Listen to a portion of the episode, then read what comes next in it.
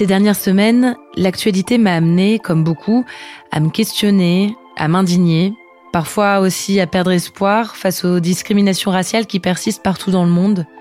Plus de 60 ans après le mouvement des droits civiques, des émeutes secouent de nouveau les États-Unis, après que George Floyd ait été tué par un policier blanc parce qu'il était noir. Dans ce contexte vient l'envie de parler d'un couple fort, d'un couple digne, militant.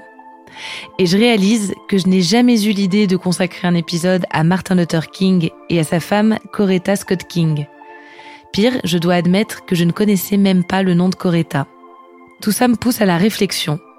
Cet épisode n'a pas l'ambition de retracer le détail des luttes qui furent les leurs. Aujourd'hui, je vous raconte l'histoire d'un couple que je viens de découvrir, une histoire de ségrégation, de courage et d'espoir, une histoire d'amour.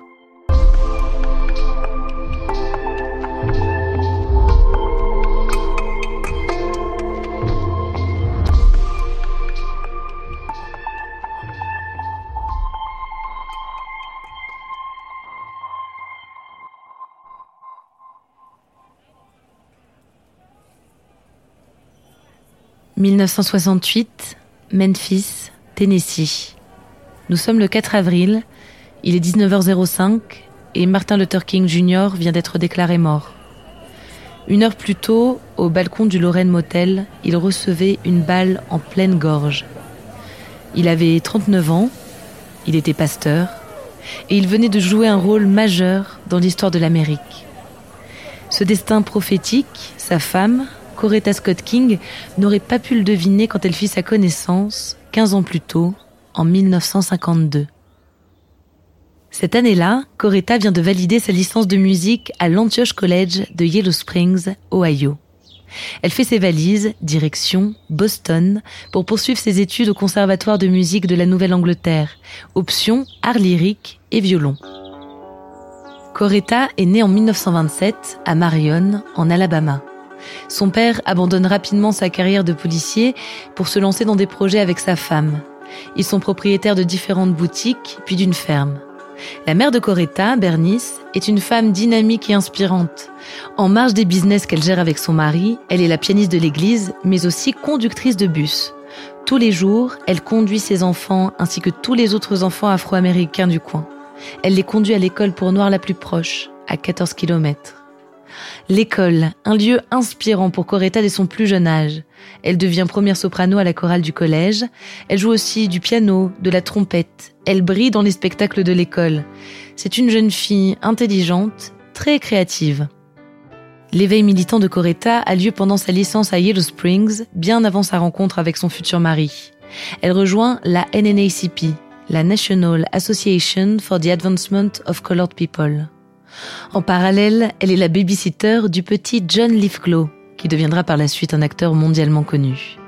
Quand elle débarque à Boston, Coretta est donc une jeune femme indépendante, sûre d'elle et de ses convictions. Elle n'a pas prévu de rencontrer un homme. À Boston, Martin Luther King Jr. est lui aussi loin de chez lui. Il est né à Atlanta, en Géorgie, deux ans après Coretta.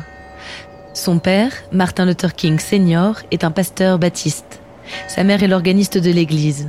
Martin est un garçon précoce et brillant. Il saute deux classes au lycée et rejoint l'université de Morehouse d'Atlanta.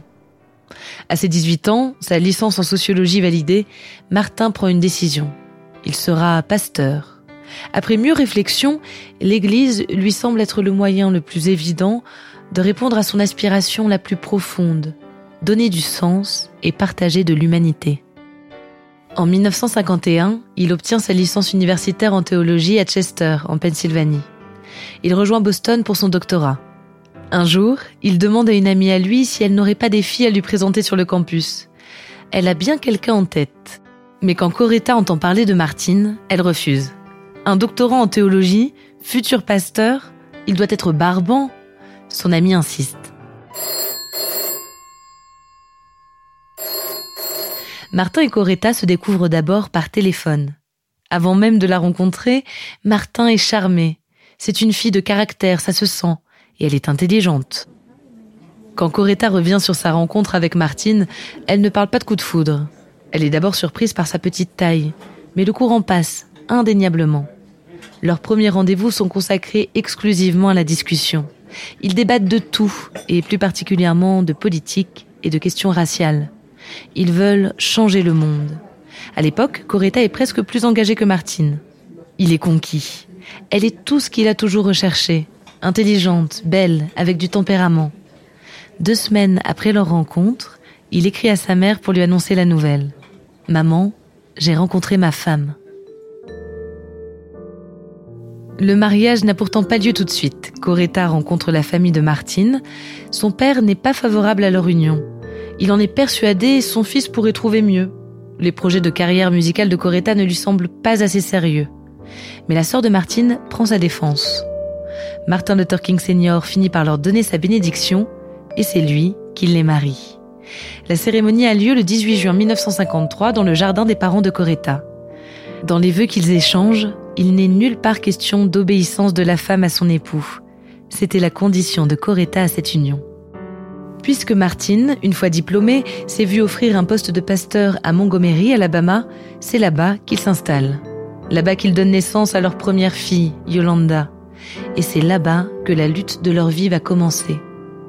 Le 1er décembre 1955, une jeune femme refuse de céder sa place à un blanc dans le bus. Elle s'appelle Rosa Parks et elle est arrêtée. C'est le début du boycott des bus de Montgomery, mené par Martine, avec toujours à ses côtés Coretta.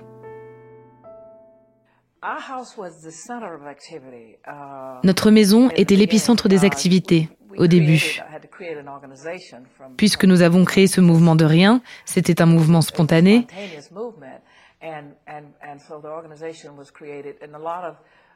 Beaucoup de réunions avaient lieu chez nous. Des conférences de presse aussi, car des médias du pays entier voulaient couvrir l'histoire. Parfois, Martine était interviewée et je l'attendais pour déjeuner.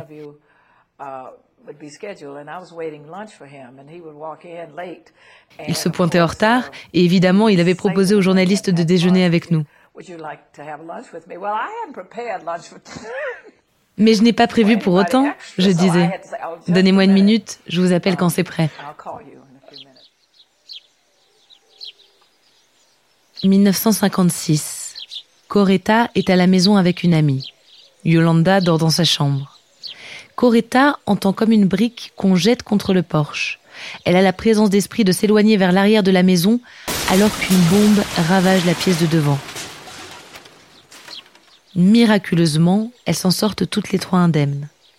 Après cet épisode, le père de Martine et celui de Coretta voyagent ensemble à Montgomery. Ils veulent convaincre le couple de quitter la ville, ou au moins Coretta et le bébé. Elle refuse sans hésiter une seconde. Plus que jamais, elle sait qu'elle veut soutenir Martine à chaque instant de sa lutte. Elle n'a plus peur de mourir. Leur combat les amène à voyager dans tout le pays, à parcourir des milliers de kilomètres, à marcher aux côtés des opprimés, auprès de ceux qui s'étaient toujours tués jusqu'alors, à marcher toujours pacifiquement, malgré la haine profonde qui s'abat contre eux, malgré les violences et les tentatives d'étouffement, jusqu'au meurtre de certains militants. Ensemble, côte à côte, Coretta et Martine marquent une page colossale de l'histoire. En 1964, Martine devient le plus jeune lauréat du prix Nobel de la paix. Son assassinat en 1968 provoque une vague d'émeutes raciales dans 60 villes du pays.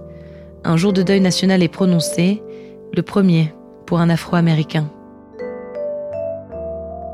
Quatre jours seulement après la mort de Martine, Coretta le remplace pour prononcer un discours devant des éboueurs noirs victimes de discrimination. Elle leur assure Nous allons continuer à poursuivre son œuvre afin que tous puissent être réellement libres. Et elle le fait. Toute sa vie, Coretta poursuit leurs engagements communs avec Martine. Et elle les élargit à de nouvelles causes qui lui tiennent à cœur, comme la lutte pour les droits des personnes LGBT. En 1996, elle prononce un discours pour l'ouverture de la Gay Pride d'Atlanta. Je souhaitais vous rejoindre aujourd'hui pour affirmer mon soutien total à l'affranchissement des discriminations envers les personnes lesbiennes et gays.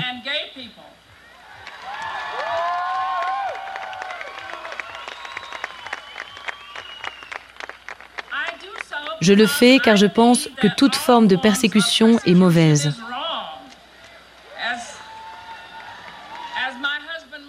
Comme mon mari Martin Luther King Jr. l'a dit, je me suis battue trop longtemps, trop fort contre la ségrégation pour finir par ségréguer mes principes moraux.